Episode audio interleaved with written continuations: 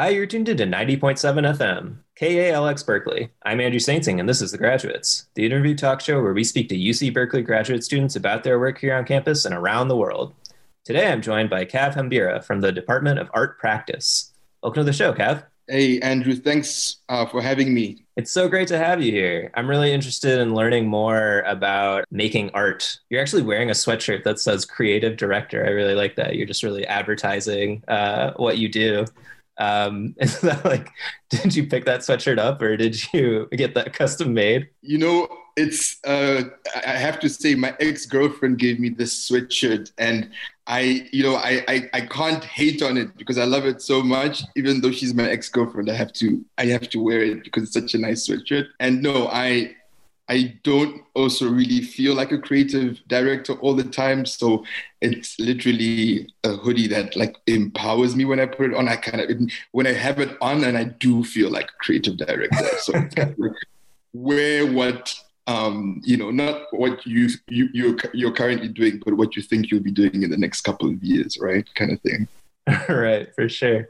Okay, so we've said you're in art practice, but and I I guess people can now gather that you're uh, doing something with film if you're wearing the creative director uh, sweatshirt. But could you tell us a little bit about you know who you are, what you're doing, uh, just to get started? For sure. Yeah. So you know, so my name is Kavena Cav, and I'm a contemporary Namibian artist and filmmaker based here in uh, in Oakland, and I'm currently in the MFA program at Berkeley. I'm currently an MFA 22 candidate. So I just finished my first year. I initially came to the US uh, on a Fulbright many, many years ago uh, in 2012. And uh, after that experience, um, I went back to Namibia and got into civil society. I guess here you refer to it as nonprofit work. And it was really just a continuation of some of the volunteer work I was doing here in the Bay Area. I volunteered as a videographer for a few organizations and some were art-based organizations. Um, some of those organizations were unions, um, particularly the ILWU, International Longshore Workers Union here in Oakland, Local 10, and um, and the uh, the Love Not Blood campaign,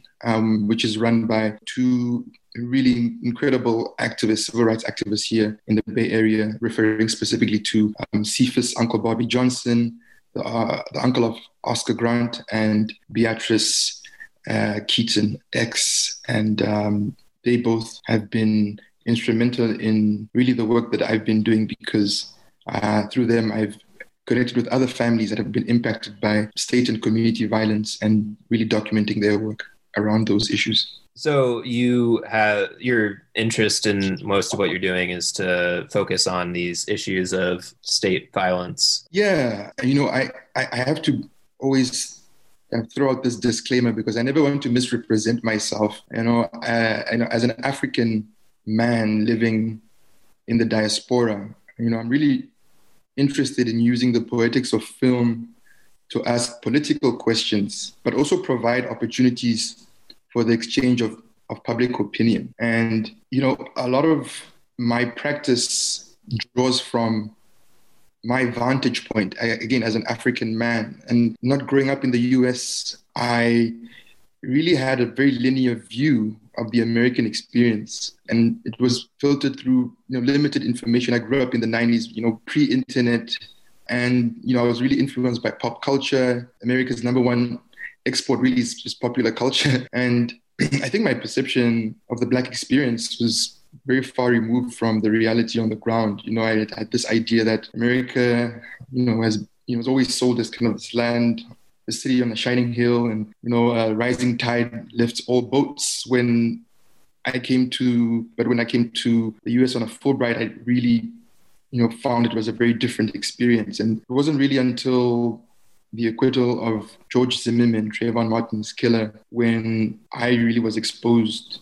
to you know, this great injustice that's occurring in the streets of the United States, particularly as it relates to gun violence, both in, in, in communities, um, but also um, by the state, particularly through the police force. And working with these families really awakened a thought around, you know, why it is perhaps we are not as exposed to these issues across the Atlantic. And I just felt there was a need to really digest and and systematically lay out these issues. And and and it's with the idea that you're not just understanding but also creating general awareness around these issues. And i didn't know how to express myself in a conventional way working in nonprofit civil society. Um, certainly couldn't do it in, in the corporate industry. So uh, coming to art school pursuing an mfa was an opportunity to really incubate those ideas. And this is how I ended up at Berkeley.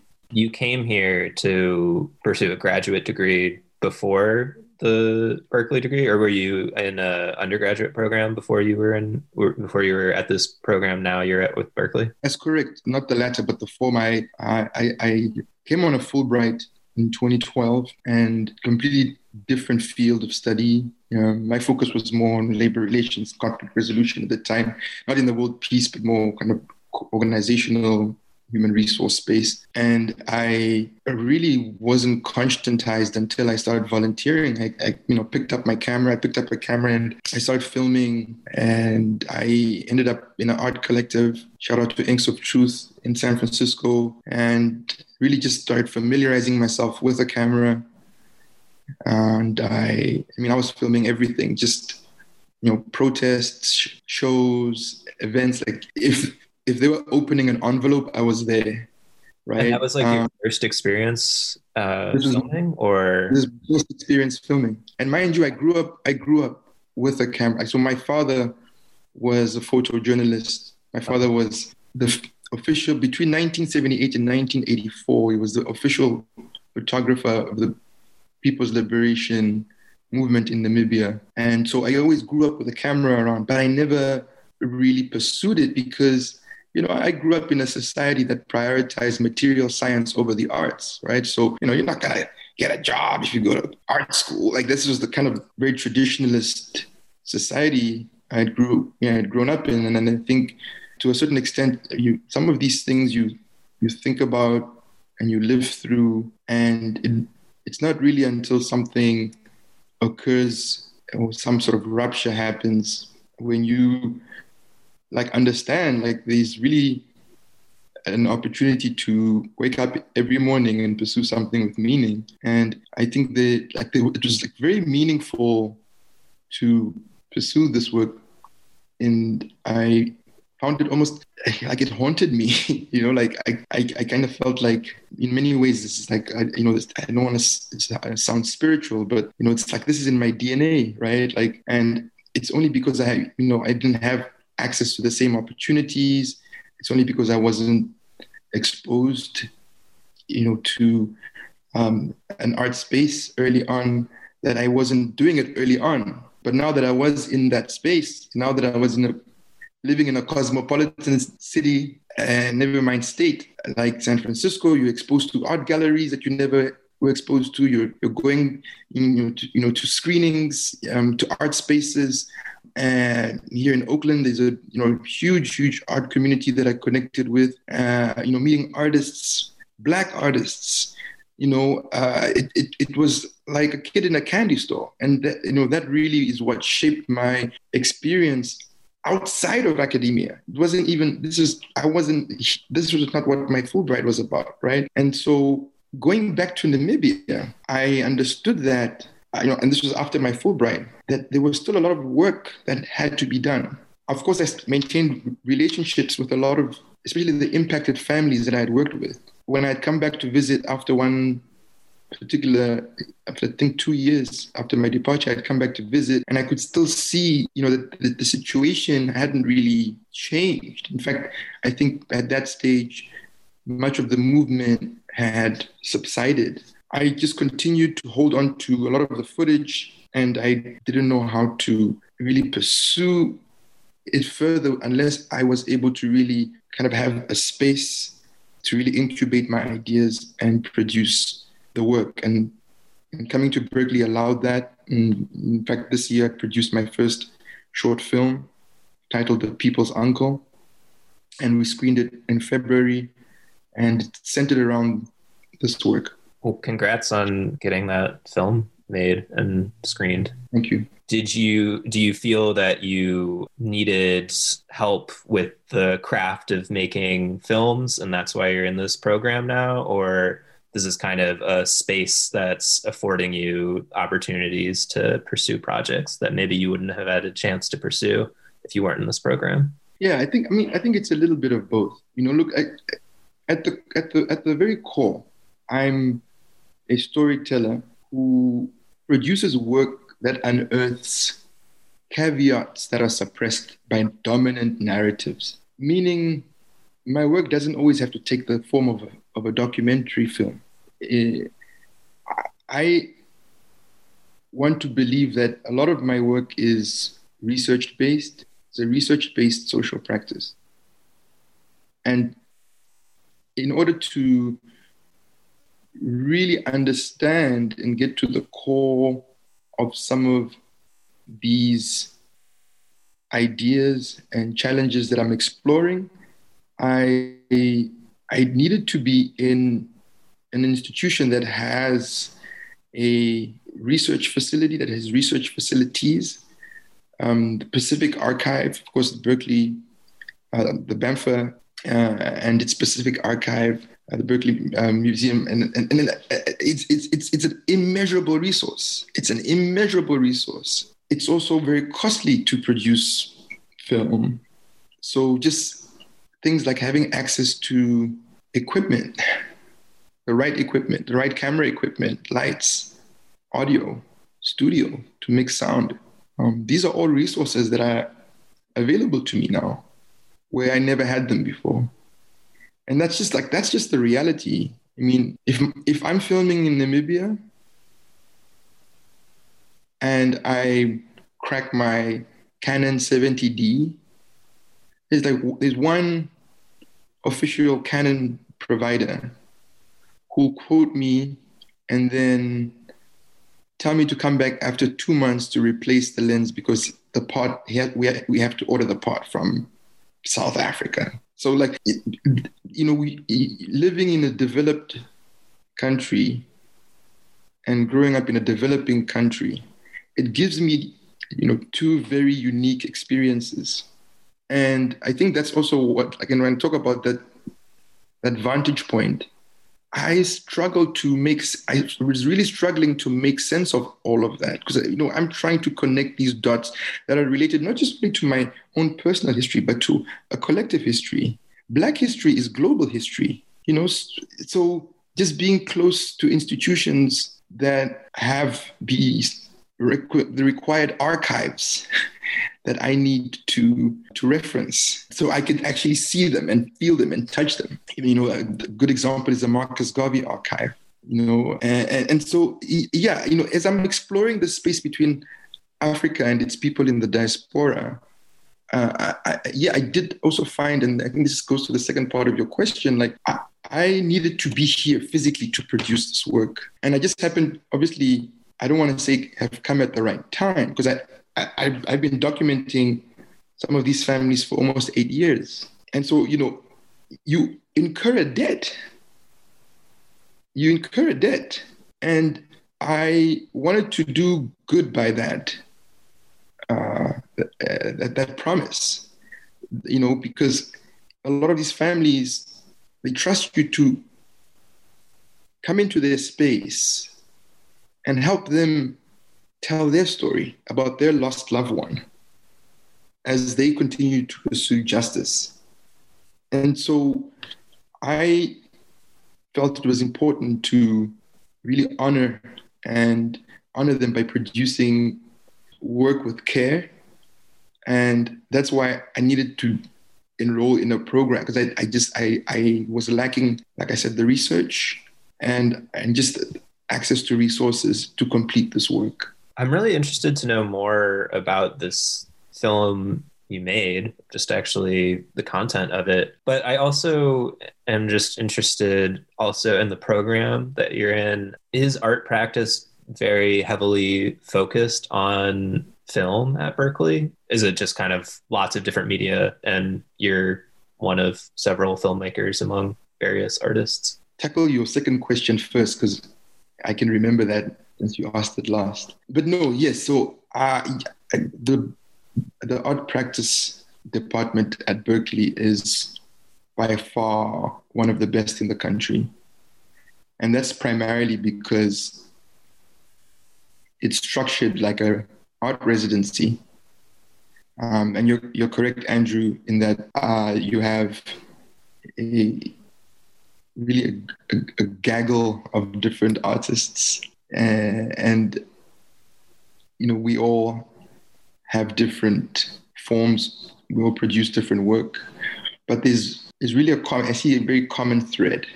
Uh, we're the really the first. This it's really this year, we're the first, probably the most diverse cohort in the history, um, the 50 plus years history of the Berkeley MFA program you know, full BIPOC, intersectional group of students. I'm one of two filmmakers in a cohort of six. Um, we have, you know, artists that come from different parts of the country and different parts of the world. Um, from the UK, Namibia, where I'm from, in Southern Africa, and uh, here in California. And that I, you know, I think going through COVID with this group, this cohort, has also been really important. I think it's, it's an important experience because it's unique in many ways in that we develop these relationships, really meaningful relationships, without physically being in the same space, having a group show without being physically in the same space. So there were unique challenges we've had to overcome, and I think that's really created an even more exceptional bond, created deeper, more meaningful connections. Yeah, and I, I, I, to your second uh, part of the question, um, you know, I, I really appreciate you asking because, you know, this work, this particular film, is my central focus at at Berkeley, and I really wanted to use the next, or I wanted to use the two years that I'm here to experiment with different forms, particularly narrative and an installation, definitely interrogating the white cube space in a gallery. Um, and, and then, of course, this is the documentary, my, my, my most um, preferred form.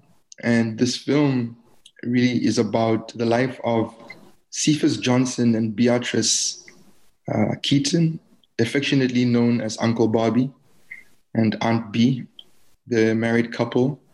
Um, particularly Uncle Bobby, who is the uncle of Oscar Grant, was really a systems engineer uh, from Silicon Valley, from San Jose.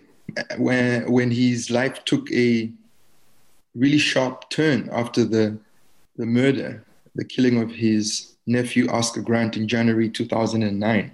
And understanding that they were really the first family, this was the first case in the state's history, in the history of the state of California, to have a police officer not only arrested, tried and convicted, but also sentenced.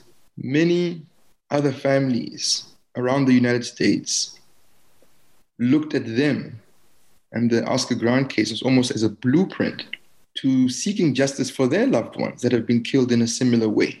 And understanding that there is this unfortunate need a lot of families were re- started reaching out to them for help and assistance. And through that, they developed the Oscar Grant Foundation and now the Love Not Blood campaign, which embraces families from around the country that have been impacted or that are su- suffering from police and community violence. And they really have been doing this work selflessly uh, without seeking any sort of praise or acknowledgement. And around the time I started volunteering for the organization as a videographer, I remember going to Chicago in 2015 for the 60th anniversary of Emmett Till's death. And meeting all of the other families, other other impacted families, and hearing their stories, and you know, really because you know we spent an entire weekend together, and I was documenting them in that in you know these different spaces. I started really seeing them beyond the symbolism. I, you know, we, we, we, I almost, almost started to understand how they've become these symbols, especially their children have become these symbols. And we look beyond their pain. We oftentimes, we, we no longer see them any longer.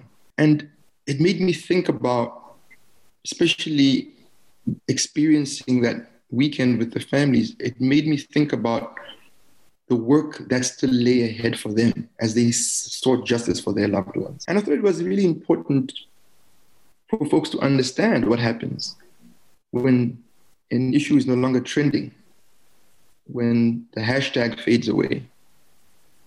These families are still left with this pain and they still are pursuing justice for their loved ones. And I really wanted to shed light on it. And this is what this film and this and the work that they do is all about. When you make a film, when you make a documentary, um, what do you see as your role after it's made? Do you do you think? Um, I guess as an artist more generally, are you showing people things and then try and then hoping that now that people's eyes are opened, they will pursue action, or do you see it? Do you see a place for yourself in actually pursuing action based on the films that you made? Yeah, like again, and I think it's a brilliant. It kind of speaks to it's a brilliant question, um, and it kind of speaks to what we spoke about earlier around you know this vantage point. You know, this idea that I am really operating as a conduit, you know, between Southern African, uh, between African and, and, and, and, the African diaspora. Um, and so I, I'm speaking to multiple audiences. And I think because we live in such a time of disinformation, you need to be able to filter eh, your information through facts. And by supplementing that evidence with the work, the hope is that I'm providing an opportunity for the exchange of public opinion. You know, I, I'm using the poetics of film to ask political questions. But what you know, I I I don't necessarily have the solutions. But what I do want to be able to do is bring my work into spaces that typically won't be having these conversations and activate those spaces. Uh, I grew up in Namibia. For those that don't know, Namibia at one point was part of South Africa. Up until 1990, we were a, a literally a, by a mandate, and this mandate, I don't want to go down the rabbit hole here, emanates from the League of Nations. After, since we were a former German colony, after the Namibia lost, uh, sorry, after um, Germany lost uh, the World War, we basically got incorporated into um, into the South African Union. And we grew up under apartheid. Our parents were political exiles that were fighting to emancipate. Uh, they use their youth, their the best years of their lives to help liberate their country. And so, growing up under that duress, understanding how it's displaced people within my own family, my, myself, my own person. I, I, I, I grew up in East Germany, right? I was displaced in that way. You, you, you start to infer trends. You start to infer trends. And I really wanted to explore some of these broader issues. Because police brutality is really just a manifestation of a broader system, right? Like this it, police brutality is one manifestation of a white supremacist system. Now, what happens if we ex- explore the Black experience in Southeast Asia? What happens if we explore the Black experience in East Africa? What happens if we explore the Black experience in Bakersfield, California? I mean, you can infer the similar trends. There are, there are many similar trends. And, and my goal is to connect these dots. I, I want folks to even, even, and even if I'm, and this is why when I talk about unearthing caveats that are swathed over by dominant narratives, I'm talking about these stories that may be perceived by someone on the other side of the world as being insignificant or unconnected to their own struggle. And this is why I say Black history is global history. So, you know, this work, and during my time at Berkeley, I want to really go deep. I, I want to really find how these struggles are connected. And, and when you watch the film, you'll see there's a montage. There's a montage in the film that I literally refer to as a Sankofa moment that takes it back to Africa. It takes it back to Africa. And, and it's that portion of the film that speaks to what I'm talking about now. Would listeners be able to watch the film? Is it available widely? Yes, so so the so the website so because the film was the show was the, fir- the first year MFA show was hosted during COVID 19, we had a virtual exhibition. So you are still able to go to the website, the exhibition website, and that uh, website, if you'd like the details, are when things get back to normal.net. That's one word. When things get back to normal.net, you'll be able to see the work of not just myself, but all the other six artists in the show. Um, let me maybe just quickly give some space and share um, a little bit about their work. The first artist is Erica Deeman. Uh, Erica um, is a visual artist uh, from Nottingham, I'm from the UK. And uh, Erica's work intersects race, gender, um, and the hybridity of Black identity. Then there's also Edgar Fabian Frias. Edgar's from Los Angeles. And uh, Edgar is a non binary, queer, indigenous, uh, and brown multidisciplinary artist, curator, educator, and psychotherapist, by the way. The third artist is Hala Kaduri. Hala is also the other filmmaker. Uh, she has a, a, a, film, Hala has a, a film background. Um, but Hala is a Palestinian American artist, community builder, social uh, impact initiator, and is also an educator. Uh, you have Ann Lee from Los Angeles, uh, a non binary queer Cantonese artist and, and researcher. Uh, and then uh, we have, last but not least, is Rivka uh, Louison. and Rivka, also known as Kaku, is an Oakland based media uh, mixed media visual artist, writer, educator, performer, and community organizer. So I really encourage you, if you haven't had an opportunity already, um, go to when things get back to normal.net, check out all of their work, and you'll also be able to catch my film there. Uh, and if you want to just go directly to my website as well, um, you'll be able to watch the film. And that's Cav, uh, Cavalier, that's one word, K A V, K A V I L I E R dot com, Cavcavalier dot com. Unfortunately, it looks like we are running out of time on the interview. Is there anything you'd like to leave us with before we go? Yeah, I, I think uh, I firstly just want to thank you being an audience member. If you're listening, you are an important member of the community and just understand that you equally have a role to play, however big or small, and don't underestimate that role. Today, we've been speaking with Cav Hambira from the Department of Art Practice. Again, thank you so much for being on the show, Cav. Andrew, I appreciate that. Uh, tune in in two weeks for the next episode of The Graduates.